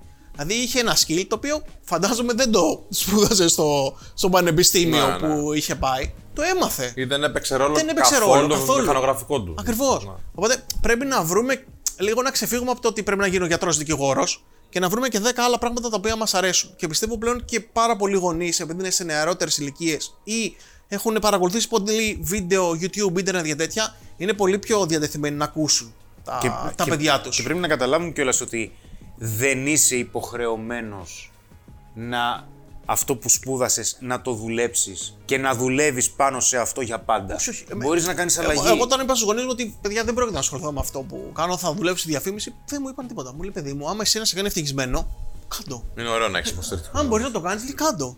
Μου λέει, άμα χρειαστείς κάτι, εδώ είμαστε, μου λέει, ειδικά τα πρώτα χρόνια. Μετά από κάποια στιγμή, μάλλον δεν καταλάβαιναν καν τι κάνω. Γιατί του λέω, κάνω, κάνω πράγματα στο Facebook. Κάποια στιγμή του λέω, θα πάω στη Ρουμανία, αφού ζουν ακόμα και δεν έπαθαν τίποτα όταν τους το είπα. Ε, οκ. Αλλά ήμουν 25 χρόνια και του λέω, θα πάω στη Ρουμανία, θα δουλέψω σε μια μεγάλη εταιρεία και θα κάνω καμπάνιες διαφημιστικές εκεί. Τι στη Ρουμανία, μου λέει, τι είναι αυτό, πού, πού, γιατί, πώς. Λέω, θέλω να το, να το ζήσω, ρε, παιδί μου, να πάρω και το feeling του, του εξωτερικού είναι ωραίο να τους έχεις κοντά σου σίγουρα και να είναι υποστηρικτικοί, αλλά πολλές φορές ακόμα και αν δεν είναι, πρέπει λίγο να παλέψουμε να κάνουμε τα πράγματα που, που θέλουμε. Δηλαδή και ας αποτύχουμε την πρώτη, ας αποτύχουμε και τη δεύτερη, άμα το γουστάρεις, έχεις πολύ περισσότερες πιθανότητες να το πετύχεις. Και έχεις περισσότερες πιθανότητες, ρε παιδί μου, να κάνεις κάτι που σου αρέσει. Γιατί ξέρεις τι, δουλεύετε κι εσείς και εγώ πάρα πολλές ώρες. Δηλαδή δεν νομίζω ότι κάποιος από εμάς δουλεύει. Αν δεν το γουστάρεις, γουστάρει, δεν θα αντέξεις τις Δεν θα αποτυχίε. αντέξεις. Όχι. ρε. Και δεν θα αντέξεις γενικότερα να το κάνεις. Πόσα χρόνια μπορείς να κάνεις κάτι που δεν γουστάρεις. Δεν θα βρεις λύση όταν Υπάρχει εμφανιστεί ένα το πρόβλημα. τεράστιο trend στην αγορά, το, η σιωπηλή παρέτηση. Είναι τεράστιο trend. Ότι ο κόσμος δεν γουστάρει αυτό που κάνει, αρχίζει και το κάνει όλο και λιγότερο, λιγότερο, λιγότερο, μέχρι που κάποια στιγμή φεύγει από την εταιρεία. Αυτή είναι η λύση. Θα βγεις από τη μία εταιρεία και θα πας στην άλλη και θα κάνεις το ίδιο ακριβώς. Και τι θα, κατα... τι θα αλλάξει η ζωή σου; Μάλλον τίποτα. Μήπως είναι ότι δεν κυνηγάει κάποιος το πάθος του; Μήπως είναι ότι έχει συμβιβαστεί πάρα πολλές φορές στο να κάνει κάτι που εξ αρχής δεν του άρεσε, απλά του έφερνε λεφτά; Ναι, για να πληρώσει τους λογαριασμούς. για να πληρώσει τους λογαριασμούς. Που είναι κατανοητό και αυτό. είναι, έτσι. είναι πάρα πολύ κατανοητό. Μην λέμε ότι όλοι πρέπει να. Γιατί δεν, είναι, δεν μπορούμε να το κάνουν όλοι. Όχι. Δηλαδή υπάρχουν πραγματικά κάποιοι άνθρωποι που ήταν Αλλά- τυχεροί, πέτυχαν, το πάλεψαν ή το οτιδήποτε. Ξέρεις τι, πιστεύω ρωτάς ότι μέσα και στις δομές που βαριούνται εισαγωγικά και μπαίνουν στο trend της σιωπηλής παρέτηση, μπορούν να κάνουν κουβέντες με τους συνεργάτες Ακριβώς. να διεκδικήσουν άλλα πράγματα, να κάνουν ένα άλλο project. Μα, να- ε, άλλες έχω, δει, συνθήκες. έχω δει πάρα πολλέ πάρα πολλές startups. Όπως και εσείς, ρε παιδιά, πώς δημιουργηθήκατε. Κάνετε μια άλλη δουλειά, λέτε, Α, θα κάνω παράλληλα και κάτι Ναι. άλλο. Και αυτό το άλλο ουσιαστικά έγινε η main σας δουλειά. Δηλαδή, ακόμα και αυτό ότι βαριέμαι τη δουλειά μου, ίσως είναι ένα έναυσμα να ξεκινήσει κάτι άλλο. Κάνε κάτι δικό σου. Ρε παιδί μου, ξεκίνα να γράφεις blog post, τι να σου πω. Ξεκίνα να κάνεις βιντεάκια στο YouTube. Ξεκίνα από πιο απλά πράγματα. Δεν σου λέω να, να βρεις μια τεράστια ιδέα. Δεν θα, δεν θα φτιάξουμε ηλεκτροκίνητο αυτοκίνητο. Τι να σου πω, δεν είμαστε ο Rimac για να φτιάξουμε ηλεκτροκίνητο. Μπορεί κάποιος να μπορεί να το κάνει. Αν μπορεί, μακιά του. Υπάρχουν όμως πλέον και δομές και να σε υποστηρίξουν που δεν υπήρχαν πολλά χρόνια πριν. Εμείς πρώτα απ' όλα εδώ πέρα. Ακριβώς. Δηλαδή, μπορείς να έρθεις και να πεις την ιδέα σου. Κάποιος να σου δώσει το λόγο και να σε δουν και πάρα πολλά άτομα, πράγμα που δεν γινότανε. Δηλαδή, 10-12 χρόνια πριν, ποιος το έκανε αυτό; Επίσης πιστεύω στην Ελλάδα, είπαμε πριν ότι έχουμε ποινικοποιήσει την αποτυχία πάρα πολύ. Απ' την άλλη, μας φοβίζει και η επιτυχία τρελά. Και όχι μόνο μας φοβίζει να την πετύχουμε, μας φοβίζει και να την εκφράσουμε. Ότι πέτυχα αυτό. Όντως να μην με πούνε ψώνια τη μία ή ξέρω το κακό μάτι. τι θα Ισχύει πει ο πάρα πολύ. κόσμος. αυτό. Ναι, ναι, ναι. Ισχύει το τι θα μπει ο κόσμος. Α, και αυτός. Ξέρεις γιατί, γιατί έχεις μάθει όλοι να λένε. Όχι όλοι. Ένα μεγάλο μέρος του κόσμου να σου λέγει κάτι κακό. Α, το μαλάκα πέτυχε γιατί έκανε λαμογιά. ναι. Δηλαδή παί- παίζει πάρα πολύ γι' αυτό. Παιδιά, δεν σημαίνει ότι όσοι έχουν καταφέρει κάτι στη ζωή τους έχουν κάνει ε, κάτι κακό. Μπορεί οι άνθρωποι να ήταν. να δουλέψανε πραγματικά. Επίσης, δεν πιστεύω μόνο στην τύχη. Εγώ θεωρώ ότι όσοι άνθρωποι έχουν πετύχει, sorry αυτό που θα πω, έχουν γαμηθεί στη δουλειά. Βέβαια. Η επαναλαμβανόμενη Δεν γίνεται επιτυχία δεν είναι τύχη. Δεν είναι τύχη, δεν Τελειώνει μπορεί. η ιστορία. Ακριβώς. Δεν μπορεί μία φορά κάτι, να, να κάνεις κάτι και να είναι τυχαίο. Αν το κάνεις επαναλαμβανόμενα, ε, δεν μπορεί να είσαι τόσο γολόφαρδο. Δηλαδή κάτι κάνεις καλά. Και απ' την άλλη, παιδιά, όλοι έχουμε αποτύχει. Ξέρετε πόσα σπέκ έχω χάσει και πραγματικά έχω κλάψει και για σπέκ που έχω χάσει. Κα... Πάρα πολλές Κάτι φορές. συμβαίνει κάθε μέρα. Κάποιος φίλε. πελε... κάτι δεν θα πάει καλά με κάποιον πελάτη. Μα τι λέμε ε, τώρα; Εκνευρίζεσαι. Κάθε μέρα συμβαίνει αυτό. Δεν μπορεί να ποινικοποιήσει την αποτυχία. Και πρέπει να σταματήσουμε, ειδικά στους νέους, να ποινικοποιούμε την αποτυχία. Πραγματικά. Γιατί ξεκινάει από, Ναι, ναι, ναι. από μικρή ηλικία. Ναι, πρέπει να κάνεις τότε αποτυχίες που μπορείς να τις αντέξεις κιόλας. Ναι. Δηλαδή να αποδείξει από το θα αποτύχω σε ένα άθλημα, από το δεν θα βάλω ένα γκολ, από το θα κάνω κάποιες μικρές αποτυχίες, να κάνω πράγματα άλλα που είναι εξωσχολικά και θα μάθω πώς είναι η αποτυχία. Υπάρχει μια γαμάτη καμπάνια, δυστυχώς δεν είναι διά μου, είναι του εξωτερικού, για τη Μονόπολη, σας την έλεγα πριν πάνω. Η οποία δείχνει κάτι εικόνες που είναι τα κάποια παιδάκια που στριγκλίζουν, τους δείχνεις σε κάποιες φάσεις και σου λέει ε, έτσι ουσιαστικά με αυτόν τον τρόπο μαθαίνεις να χάνεις. Με αυτόν τον τρόπο μαθαίνεις να παίζεις σωστά και σου βγάζει κάποιες ατάκες οι οποίες είναι πραγματικότητα. Δηλαδή, μαθαίνεις από μικρή ηλικία να διαχειρίζεσαι ότι θα χάσεις ένα παιχνίδι, ότι θα κάνεις κάποια πράγματα τα οποία δεν θα είναι όλα επιτυχημένα. Πρέπει να μπούμε σε μια διαδικασία να, να δούμε τα πράγματα και επίσης, να μην διαφορετικά. φοβόμαστε να δείχνουμε και τις επιτυχίες μας, φίλε. Και όλοι εμείς οι υπόλοιποι πρέπει να χειροκροτάμε τους ανθρώπους που δείχνουν επιτυχίες. Γιατί ή θα τα ζηλέψουμε και θα κάνουμε κάτι αντίστοιχα με την καλή έννοια να τα ζηλέψουμε, να, κάνουμε, να εμπνευστούμε, ε, ή τουλάχιστον να υπάρχει μια Παιδιά, είναι- χαρούμενη είναι, πάρα, διάθεση. είναι πάρα πολύ ωραίο να ζηλέψεις και να, Ναι. να πεις ότι θα κάνω αυτό και θα, θα το πετύχω, όχι θα καταστρέψω τον άλλον, θα καταφέρω να φτάσω στο level που είναι αυτός ο άνθρωπος. Εγώ υπάρχουν πάρα πολλές εταιρείες στον κλάδο μας, οι οποίες ζηλεύω πραγματικά. Θα ήθελα να φτάσω σε αυτό το level. Και υπάρχουν και άτομα που τους έχω στείλει και προσωπικό μήνυμα. Ότι όταν ξεκίνησα, είχα σαν ίνδαλμα. Είναι ένα και ο άνθρωπος που βρίσκεται Τώρα πίσω. θα έχω ξεπεράσει. όχι, όχι, δεν, ποτέ δεν θα Αστείο, το ναι. πω αυτό. δεν, δεν είμαι έτσι. Ναι, Αλλά ας ναι, πούμε ναι. ο άνθρωπος που Εγώ βρίσκεται είμαι. πίσω από τη λάκτα είναι από τους Δεν ανθρώπους είμαι που. έτσι. Κάτσε Δεν σε- είμαι έτσι. Μα γιατί δεν λέμε τις επιτυχίες μας; Δεν είμαι έτσι και να το Ο ξεπεράσει δεν το άνθρωπος που πω. βρίσκεται πίσω από την πλάκα είναι ένας ανθρώπους που εγώ θαυμάζω πάρα πολύ. Και για το μυαλό του και για αυτά που έχει καταφέρει και έχω καταφέρει να έχω δουλέψει και μαζί του σε κάποιες καμπάνιες. Αυτό, είναι ωραίο ξέρεις να, τι, το, αυτό να, είναι- να θαυμάζεις τον άλλον. είναι η όρεξη που έχεις για εξέλιξη. Και εκεί διαφοροποιείται από το φθόνο το να σε κατεβάσω εσένα ή από το να πάρω κάτι δημιουργικό που θα με βοηθήσει και εμένα, θα το εισάγω στην κουλτούρα μου και θα με ανεβάσει ακόμα περισσότερο. Άμα θες να εξελιχθείς, σίγουρα θα βρεις και κάποιους ανθρώπους, είδωλα, πρότυπα, το οτιδήποτε, να πεις θα τους ακολουθήσω, θα ακολουθήσω κάποια βήματα τα οποία ε, έχουν κάνει. Αν δεν θες να εξελιχθείς, μπορείς να κάθεσαι και να, και να γκρινιάζεις όλη μέρα και να γράφεις τα υπέροχα σχόλια που γράφονται στο Facebook και σε όλα τα υπόλοιπα μέσα. Μια στροφή. Συνήθ... μι- μι- μισό. Συ- Αμά, Συνήθως, κάτσε, ρε, μας οι δεν πε- σταματάς, πρέπει να σταματήσουμε. συνήθως, Χήμαρος. οι περισσότεροι δε, που πραγματικά δουλεύεις, αν περισσότερο, δεν έχεις χρόνο να κάτσεις να, να σχολιάσεις κάτι. Ή να, σχο- να γράφεις πικρόχολα πράγματα. Συνήθως. Καλά, η αλήθεια είναι αυτή εδώ μου λέγανε εμένα για το. Εντάξει, ας πούμε το πούμε για περιστατικά τα οποία είναι μέσα στην επικαιρότητα και λέω παιδιά κοιμάμαι όρθιος. εντάξει. πραγματικά. Αλλά δεν πρέπει να συνεργαστεί και με ανθρώπους που έχουν την ίδια όρεξη. Ναι. Πώς Πρέπει τους να- βρίσκεις; Πρέπει να βρεις ταλέντα. Εντάξει, δεν είναι το πιο εύκολο πράγμα γενικότερα να βρεις ε, συνεργάτες. Τι είναι ταλέντο για σένα; Ταλέντο για μένα είναι ο άνθρωπος που έχει όρεξη. Τη δουλειά θα τη μάθεις. Θέλω να βλέπω ότι ξυπνάει το πρωί και γυαλίζει το μάτι του. Θέλει να έρθει στο γραφείο γιατί γουστάρει να είναι στο γραφείο να κάνει πράγματα. Κάνουμε διαφήμιση, κάνουμε social. Ναι, μπορεί να μην μπορείς στους δύο μήνες, τον ένα μήνα να κάνεις τη δουλειά. Θα τη μάθεις. Δεν κάνω πυρηνική Γιατί φυσική. θέλεις. Γιατί θέλεις. Ούτε γιατρός είμαι. Δηλαδή δεν σώθηκε κανείς ή πέθανε από την καμπάνια που έχω τρέξει. Πραγματικά έχω βοηθήσει κόσμο. Έχουμε βοηθήσει, έχουμε τρέξει πολύ ωραίες καμπάνιες για ΜΚΟ. Αλλά δεν είναι ότι ε, τον χειρούργησα και κάτι δεν πήγε καλά και ο, οπωσδήποτε έπρεπε να είχα κάποιον ο οποίος ήταν πάρα πολύ εξειδικευμένος. Η δουλειά αυτή μαθαίνεται. Θέλει να έχεις όρεξη για δουλειά, διάθεση, να, να γυαλίζεις το μάτι σου, ρε παιδί μου. Να πηγαίνεις στο γραφείο. Εγώ θυμάμαι όταν ήμουν πιτσυρικά, πήγαινα στο γραφείο και δεν έφευγα άμα δεν μάθαινα πράγματα τότε από το αφεντικό μου. Το να μου μάθει να κάνω παρουσίαση, από να παρακολουθήσω βίντεο που έκανε συνεντεύξεις, να διαβάσω τα νέα, το τι γίνεται γύρω μου στα social εκείνη την εποχή. Φαίνονται οι άνθρωποι που γουστάρουν. Και αυτός που γουστάρει πραγματικά μπορεί να εξελιχθεί. Σε έχει προσεγγίσει κάποιος να σου στήσει βοήθεια σαν μέντορας; Ναι, πολλές φορές. Και έχεις δει κάποιον ο οποίος ήταν ο μικρός ο εαυτός; Ναι, έχω δει. Τον έχω προσλάβει κιόλας. Όχι, εκεί ήθελα να καταλήξω ότι. Πώς έγινε αυτή η σύνδεση μετά, πώς εξελίχθηκε; Το προσέλαβα. Κάναμε παρέα, κατάλαβα ότι βλέπω πράγματα σε αυτόν που τα είχα και εγώ όταν ήμουν μικρός. Καταλήξαμε να δουλεύουμε για κάποιο διάστημα μαζί. Δουλέψαμε ένα-δύο χρόνια, κάποια στιγμή φεύγει, κάνει κάτι δικό του. Είναι λογικό. Το ίδιο συμβαίνει και στα πανεπιστήμια, επειδή διδάσκω σε. Άμα θέλ, μπορώ να πω, Ναι, δεν πες, ξέρω. πες, εννοείται, διδάσκω, ναι. ας πούμε, και στο Alba. Κάνουμε digital marketing. Βλέπω κόσμο ο οποίος έχει κόσμο ο οποίος πραγματικά γουστάρει. Δηλαδή το ζει, θέλει να εξελιχθεί, θέλει να μάθει, σε ρωτάει συνέχεια πράγματα. Θα σου στείλει μετά μηνύματα στο LinkedIn, στο αυτό, στείλει μου την παρουσίαση να σου δείξει αυτό. Αυτοί οι άνθρωποι πάρα πολλές φορές έχουμε προσλάβει τέτοια άτομα. Το ότι κάποιος άνθρωπος έχει όρεξη δεν σημαίνει ότι έχει και δημιουργικότητα. Όχι. Αλλά στη διαφήμιση χωρίζει τους ανθρώπους σε δύο κατηγορίες. Είναι οι account, δηλαδή που θα τρέξουν τον πελάτη, που θα κάνουν το project management, και οι άνθρωποι που θα κάνουν το δημιουργικό, οι copywriters και οι designers, αυτοί που θα σχεδιάσουν. Πρώτα απ' όλα η διαφήμιση δεν είναι αυτό που βλέπουμε στις ταινίες. Ε. Δεν είναι ότι α σκέφτηκα μια ιδέα το βράδυ, την έκανα, πήγα το πρωί, την πούλησα και πήρα 200 χιλιάρικα. Ε, δεν παίζει ξεκινάει, ακριβώς δεν έτσι. ξεκινάει κάπως έτσι η γέννηση. Ε, ε, ναι, μ, Δεν ας σου πούμε ναι. φυτεύεται κάτι. ναι, σου φυτεύεται. Δηλαδή, πολλές φορές είμαι έξω, έχω κάνει κάτι, μου έχει φυτευτεί η ιδέα, την έχω σημειώσει στο κινητό και την έχω στείλει σε ένα πελάτη. Και πολλές φορές έχει καταλήξει να γίνεται και βίντεο. Δεν είναι το σύνηθες. Δηλαδή, συνήθως θέλει brainstorming, θα βρεθούμε πάρα πολλά άτομα μαζί, δεν θα βρεθεί όλη η ομάδα. Ο καθένας θα πει κάτι δικό του και πραγματικά τότε θα, θα γεννηθεί μια γαμάτη ιδέα. Και τις περισσότερες φορές νομίζω ότι οι ιδέες είναι από πολύ κόσμο. Δηλαδή, δεν είναι ότι γεννήθηκε κάτι σε μένα, γεννήθηκε σε έναν άνθρωπο. Η ιδέα εξελίσσεται. Εξελίσσεται, ακριβώς. Από, δηλαδή, θα του πω κάτι του Σπύρου και μετά, θα, και μετά να σου πω την αλήθεια. Δεν ξέρουμε από πού, από πού έφυγε αυτό. Δηλαδή Λέμε λένε, τώρα, ρε φίλε, «Ρε εγώ παιδιά, το σκέφτηκα αυτό. Ποιος σκέφτηκε την ιδέα, παιδιά, δηλαδή- η ομάδα; Είμαστε όλοι μια Αλλά ομάδα. έχει πάρει τόση επεξεργασία αυτό. Ειδικότερα σε μια εταιρεία.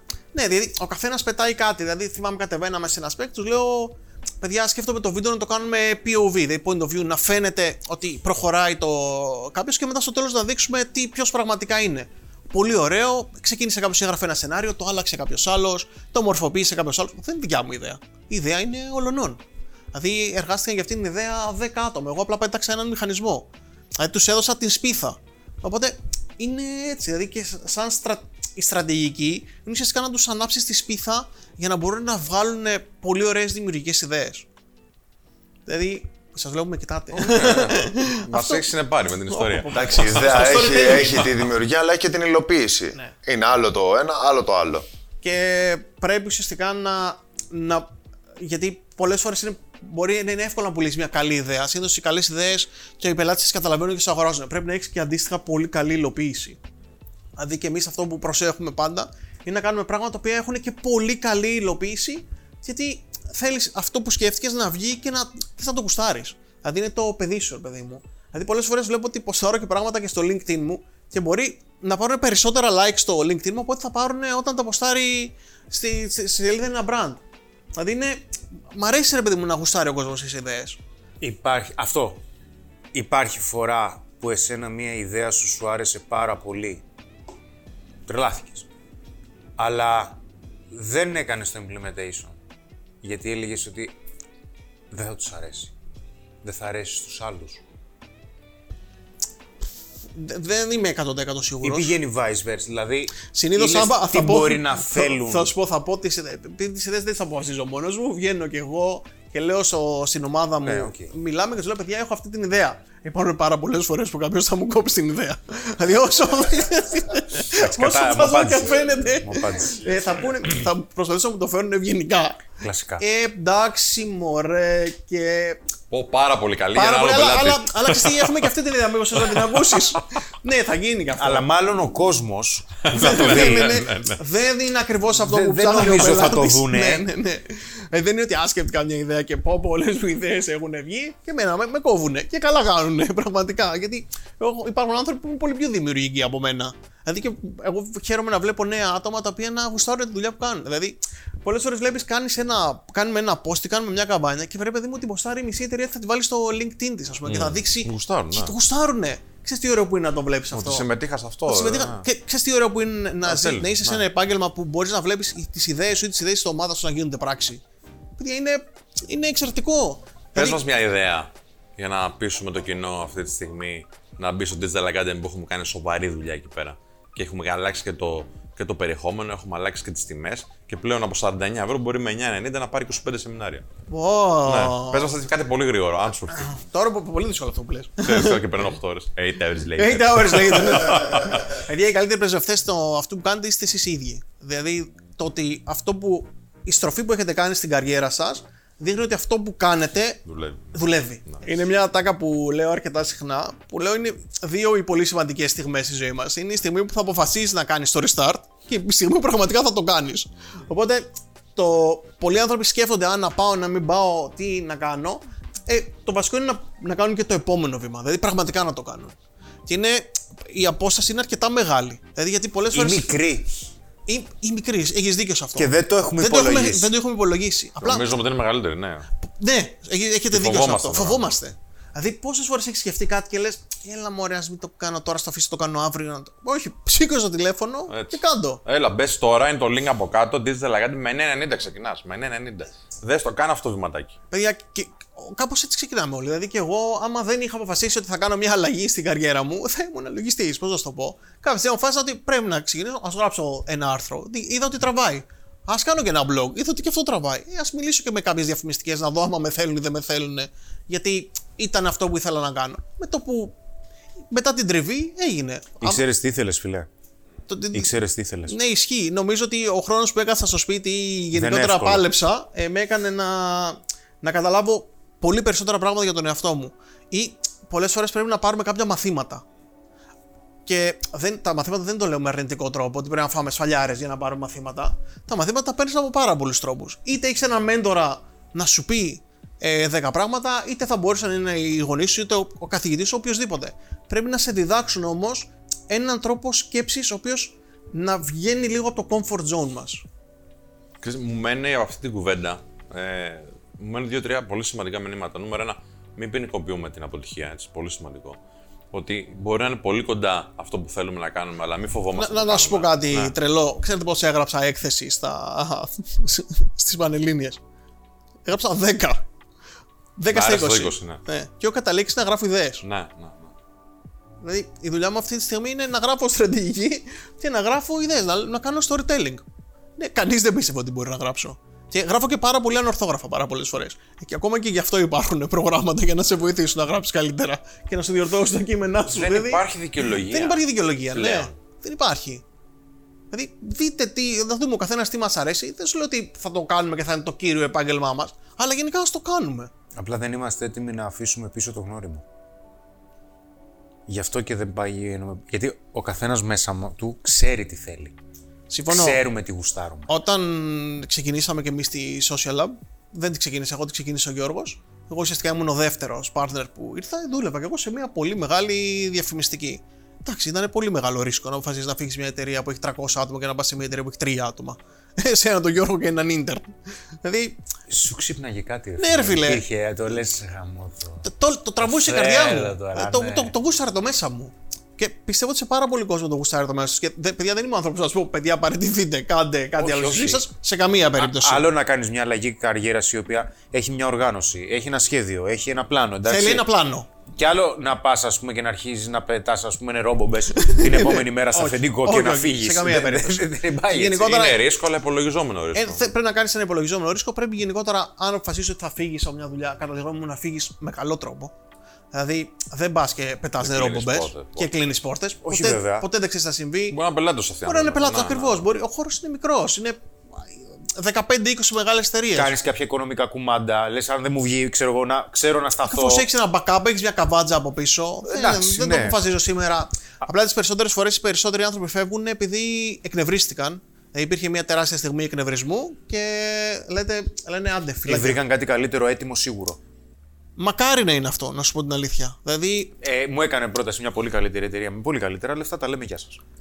τε- ακ- ακόμα και αυτό φέρ το θεωρώ. Απλά να μην φύγεις την επόμενη μέρα. Δηλαδή, δώσε, δώσε λίγο χρόνο. Δώσε Βέβαια, λίγο χρόνο, βέβαια. ρε παιδί μου, στον Επαγγελματικά, άλλον. έτσι. Επαγγελματικά. Δηλαδή, φέρ σου επαγγελματικά. Γιατί θα το εκτιμήσει και η άλλη εταιρεία, άμα θα τους πεις: Ξέρεις κάτι, δεν μπορώ να φύγω από την άλλη εταιρεία έτσι, γιατί ξέρουν ότι δεν θα τους κάνεις το ίδιο. Ακριβώς. Άμα γίνει κάτι παρόμοιο. Δηλαδή, δώσε ένα notice δύο εβδομάδες, τρεις εβδομάδες. Όσο σε χρειάζεται να κλείσεις κάποια πράγματα, πρώτα απ' όλα οι περισσότερες εταιρείες το σέβονται. Δηλαδή, και εμείς, όποιον άνθρωπο έχουμε προσλάβει, δεν του λέμε έλα αύριο. Παίρνει ένα notice, δίνει ένα notice δύο-τριών εβδομάδων, ένα μήνα όσο χρειάζεται και μετά έρχεται σε εμάς. Και το θεωρώ πάρα πολύ ωραίο γιατί θεωρώ ότι όταν φύγει και από εμάς, δεν θα μας κρεμάσει και θα κάνει ακριβώς το ίδιο. Το να πετάξω μια βόμβα και να φύγω, πιστεύω ότι μπορεί να την πετάξει μετά και σε μένα και στον επόμενο και στον μεθεπόμενο. Δηλαδή, εντάξει, είμαστε και μια μικρή αγορά. Μένει αυτό. Ξέρεις τι άλλο μου αρέσει σε αυτά που έχεις πει, ότι ε, δεν το περίμενα στην κουβέντα μας. Δηλαδή, έχουμε ξαναμιλήσει, αλλά δεν περίμενα να βγει αυτό. Ότι δεν φοβάσαι εσύ ή τα λες με έναν πολύ ωραίο έμεσο τρόπο κάποια πράγματα που έχεις πετύχει. Δηλαδή, και εμείς κάνουμε λάθος μερικές φορές αυτό. Δηλαδή, έχουν γίνει σοβαρά επιτεύγματα μέσα στο style ή έχουμε σοβαρές υποδομές, αλλά δεν τις έχουμε δώσει στον κόσμο να τις καταλάβει τόσο καλά. Γιατί καμιά φορά και εμείς είμαστε μαζεμένοι και λέμε, μην δείξουμε αυτά αρέσκει, να Είναι- δείξουμε ταπεινή. Αλλά εσύ τα περνάς πολύ ωραία γιατί αν δεν περνάς αυτά που έχεις πετύχει, ο άλλος γιατί να θέλει να κάνει παρέα μαζί σου εισαγωγικά; Αν- Πρώτα απ' όλα γιατί κάποιος να θέλει να έρθει να δουλέψει σε εμάς, άμα δεν δείξουμε και κάποιες δουλειές οι οποίες έχουμε κάνει. Οι οποίες Ή να είναι... συνδεθεί με κάποιον τρόπο. Μπορεί να μην είναι σαν θέμα δουλειάς Ακριβώς, μόνο. Ναι, ναι, Και σε ακριβώς, προσωπικά, να συνδεθεί. έτσι. Και επειδή σε, σε ξέρω και πολύ καιρό, σήμερα που ήρθα εδώ είδα μια άλλη πραγματικότητα. Είδα πολλά πράγματα τα οποία δεν ήξερα. Για σας, οπότε και εσεί ρε παιδί μου πιστεύω ότι μπορείτε να βγείτε και να μιλήσετε και να πείτε πράγματα που έχετε κάνει, επιτεύγματα που έχετε. Εκτός από τα νούμερα και τους followers και τα views που έχετε, τα οποία είναι πραγματικά αστρονομικά, είναι πάρα πολύ δυνατά για ελληνικό ίντερνετ, μπορείς να βγεις και να, να πεις πράγματα. Και απλά είναι αυτό που με ρωτήσατε και πριν. Έχουμε όλοι μια, ένα δισταγμό ότι μην με εγκατεμοιάσουμε, ματιάξουμε, ναι, ναι, μην ναι, ναι. αυτό. Ναι, ισχύει πάρα πολύ. Αλλά ρε παιδιά, άμα λίγο δεν δείξουμε και τι κάναμε. Πρώτα, θέλω να πιστεύω ότι δεν τα δείχνω με έπαρση. Θέλω να πιστεύω. Μα, ναι, αυτό, μακάρι. ναι, ναι, και εγώ αυτό νομίζω. Ε, άμα δεν δείξεις και πέντε πράγματα που έχεις κάνει, εντάξει, πώς θα έρθει ο άλλος να σου μιλήσει, ρε παιδί μου, να, να, να σου δείξει ενδιαφέρον, να, να σου πει το δικό του storytelling. Δηλαδή ο καθένας λέει την ιστορία του. Α πούμε να πούμε τις ιστορίες μας. Έχει πει και ο Χρήστος σε πολλά βίντεο και στι προηγούμενε σανίδα ότι η επιτυχία γενικά είναι οι κοινωνικές συμμαχίες που έχεις, που δημιουργείς. Και αν δεν είσαι αρεστός με αυτά που έχεις πετύχει, αυτά που έχεις κάνει ή την αξία που νομίζει ο άλλος ότι μπορεί να πάρει από σένα, ε, πώς θα κάνεις κοινωνικές συμμαχίες; Δεν μπορούν να σε εμπιστευτούν οι άλλοι. Ναι, μα, ένα. Επειδή μιλάμε και για business, ένα από τα βασικά χαρακτηριστικά ή πλεονεκτήματα που πρέπει να έχεις είναι να μπορεί όλος να σε εμπιστευτεί. Πώς θα σε εμπιστευτεί, Θα σε εμπιστευτεί επειδή θα δείξεις πραγματικά ποιος είσαι, επειδή θα έχεις κάνει 10 δουλειές, επειδή θα έχεις κάποιες επιτυχίες, θα έχεις και τις αποτυχίες σου, εννοείται. Που είναι και ένας από τους σημαντικότερους λόγους που θα σε επιλέξει και μια γυναίκα. Ακριβώς. 19 Νοεμβρίου στο event που θα κάνω, ετοιμαστείτε. ε, τώρα ε, φίλε, γέλασα κι εγώ, εντάξει. Ωραία. Το είπε, δεν άντεξε. δεν μπορούσε. Ε, Ρε παιδί μου, και η αποτυχία ή οτιδήποτε έχεις κάνει σε χτίζει και σαν άνθρωπο. Δηλαδή, μαθαίνεις πράγματα, μαθαίνεις και για τον εαυτό σου πράγματα. Αν δεν πάρεις τη γνώση από την αποτυχία, θα γίνεις χειρότερος. Παιδιά, είχε- υπήρχε μία περίοδος στην οποία σε ό,τι κα- σπέκει κατεβαίνα, πραγματικά το χάναμε. Φτάσαμε σε φάση λέμε, Μαλάκα, τι έγινε, τι, τι, τι, τι, Τι κάνουμε, συνέβαινε, τι σ- συνέβαινε; Δεν ήμασταν αρκετά καλοί. Δύσκολο. Να το, Ε, πάρα απο- να πολύ. το παραδεχτείς δύσκολο. Να Ναι. πεις ότι όντως δεν μετράω. Γίναμε καλύτεροι. Πονέσαμε, μας έτσουξε, ναι, πάρα πολύ. Γίναμε καλύτεροι, το παλέψαμε. Και το βασικό είναι να μην σταματήσεις να παλεύεις. Πολλές φορές, επειδή έχουμε κάποιες αποτυχίες, παρετούμαστε. Σταματάμε να παλεύουμε. Όχι, φίλε, δεν θα σταματήσω να παλεύω. Θα βρω αυτό που θα με κάνει καλύτερο. Είναι, είναι δύσκολο. Και είναι. Ε, ρε παιδί μου, εγώ έχω ένα πρόβλημα γενικότερα. Δεν είμαι των γρήγορων πραγμάτων. Δηλαδή, αν πονάει κάτι, δεν είναι ότι «Α, θα πάρω ένα χάπι να μου περάσει, πονάει το γόνατό μου. Θα προσπαθήσω να το γυμνάσω, όπως το λένε, για να περάσει ο πόνος που έχω στο μη. Γενικότερα, επειδή πολλές φορές είμαστε. Είναι η κοινωνία έτσι. Είμαστε τη Θέλουμε το χάπι. Θέλουν το χάπι. Δεν υπάρχει χάπι για την επιτυχία. Δεν υπάρχει χάπι για να σε κάνω να, να δουλέψεις καλύτερα. Θέλει εδώ. Θέλει να διαβάσω. Θέλει να εξελιχθώ. Θέλει να δω 500.000 καμπάνιες. Πρέπει να πάω να κάνω γυρίσματα. Υπάρχουν γυρίσματα που κάποια στιγμή τα πλήρωνα και από δικά μου λεφτά γιατί ήθελα να δω πώς γίνεται. Ήθελα να το δω εγώ σαν τάσος. Ελευθερίε, ρε φίλε. Ναι, το personal branding μου, πώς να το πω. Ήθελα, έχω κάνει δικά μου βίντεο επειδή ήθελα να δω απλά πώς γίνονται. Δηλαδή να δω πώς μπορώ να κάνω μια διαφορετική παραγωγή. Να εξελίξω δικά μου σενάρια, να κάνω τέτοια πράγματα. Θέλει θυσίες. Ή θέλει να δουλέψεις πολλές ώρες, ας μην πω πόσες. Θέλει γενικά δουλειά. Να κάνει τη δουλειά, αυτό είναι το θέμα, ρε φίλε. Αυτό όμως σε ξεχωρίζει και από τους υπόλοιπους. Δηλαδή, θέλει να είσαι doer. Doer. Και έχω ακούσει μια συνέντευξη που, του Χάρη του Καρόνι κάποια στιγμή που λέει ότι κάθε εταιρεία χρειάζεται έναν doer, έναν οραματιστή και έναν που γενικά είναι πιο ε, σκληρός. Εγώ είμαι, μ' αρέσει να είμαι doer και μ' αρέσει και το dreaming, μ' αρέσει πάρα πολύ. Από βίβα, έτσι να πούμε κιόλας. Ναι, ναι, ναι, μ' αρέσει πάρα πάρα πάρα πολύ. Μ' αρέσει να ονειρεύομαι ότι μπορούμε να κάνουμε μεγαλύτερα πράγματα, να βγάλουμε ωραιότερη δουλειά. Μ' αρέσει η διαφήμιση. Πώς να το πω. Είμαι, είμαι αυτό. αυτό θα, όλη μου η ζωή, αν με χαρακτηρίσει τι είσαι, θα σου πω είμαι διαφημιστής. Μ' αρέσει αυτό που κάνω. Α, Βοήθησα μας να διαφημίσουμε και το event του Χρήστου τώρα. Τι λέει Χριστό, τι 19 κάνει ζωή σου; Νοεμβρίου, μηδέν ερωτική ζωή. Όχι, θα σου το πω αλλιώς, Τι έχεις να κάνεις 19 Νοεμβρίου, ρε Χριστό. Το- Ωραία. Λοιπόν, 19 Νοεμβρίου, εντάξει, είσαι προσκεκλημένος. Άμα θέλεις να πάρεις κάποια περαιτέρω γνώση, μπορεί να είσαι άψογα στην ερωτική σου ζωή. Εντάξει. Αλλά σε περίπτωση που κάποιος θέλει να βελτιώσει την ερωτική του ζωή, το event λέγεται Μηδέν Ερωτική Ζωή, 19 Νοεμβρίου, σε πάρα πολύ ωραίο χώρο στο Stanley Hotel, όπου εκεί θα αναλύσουμε τους συγκεκριμένους λόγους ότι για ποιο λόγο δεν έχουμε την ερωτική ζωή που θα θέλαμε, τι πραγματικά βρίσκουν ελκυστικό οι γυναίκες και φυσικά πώς πρακτικά μπορούμε να βελτιώσουμε την ερωτική μας ζωή σε οποιοδήποτε επίπεδο και αν βρισκόμαστε. Κλείνει θέση στο link από κάτω. Στο link από κάτω πολύ. κλείνεις. Μετράει Ό- όλα άποψη, στο το link, ξέρεις. όλα στο link. Όλα στο link. Τάσο, ευχαριστούμε πάρα πολύ. Και εγώ σας ευχαριστώ. Εύχομαι να συνεχίσεις να είσαι έτσι δημιουργικός, που θα συνεχίσεις και να φτιάχνεις ωραίες καμπάνιες με την ομάδα σου εκεί πέρα. Το προσπαθούμε. Social, χαιρεσμού στο Γιώργο. Εννοείται. Εντάξει, ελπίζω να, συντροσ... να συντυπροσωπεύει ο Γιώργο. Δεν μπορούσα να μην το πω. το λέει πάντα, είναι το τρολάρισμα Ναι, μας. ναι, ναι. λοιπόν, εντάξει, ένα inside joke εδώ που έχουμε. Λοιπόν, ευχαριστώ και σας, παιδιά. Ευχαριστούμε και σα παρακολουθήσατε και αυτό το επεισόδιο του Απλά και Ανδρικά. Μην ξεχάσετε να στηρίξετε το χορηγό μας. Το link είναι ακριβώς από κάτω. Γιατί αν στηρίζετε το χορηγό, στηρίζετε και εμάς. Αν σας αρέσουν επενδύσεις, δεν υπάρχει κάτι καλύτερο από τη Freedom 24. Παράλληλα, Digital Academy με νέα πακέτα συνδρομών. Πολύ, πολύ προσιτά για να μπορούν όλοι οι άνθρωποι μας που δεν μπορούν να έρθουν εδώ να συνδεθούν και να πάρουν γνώση. Και το event του Χρήστο 19 Νοεμβρίου, μηδέν ερωτική ζωή. Εισιτήρια ακριβώς από κάτω έχουν μείνει ακόμα λίγα. Οπότε ελπίζουμε να μας τιμήσετε και τα λέμε στο επόμενο επεισόδιο. Γεια χαρά.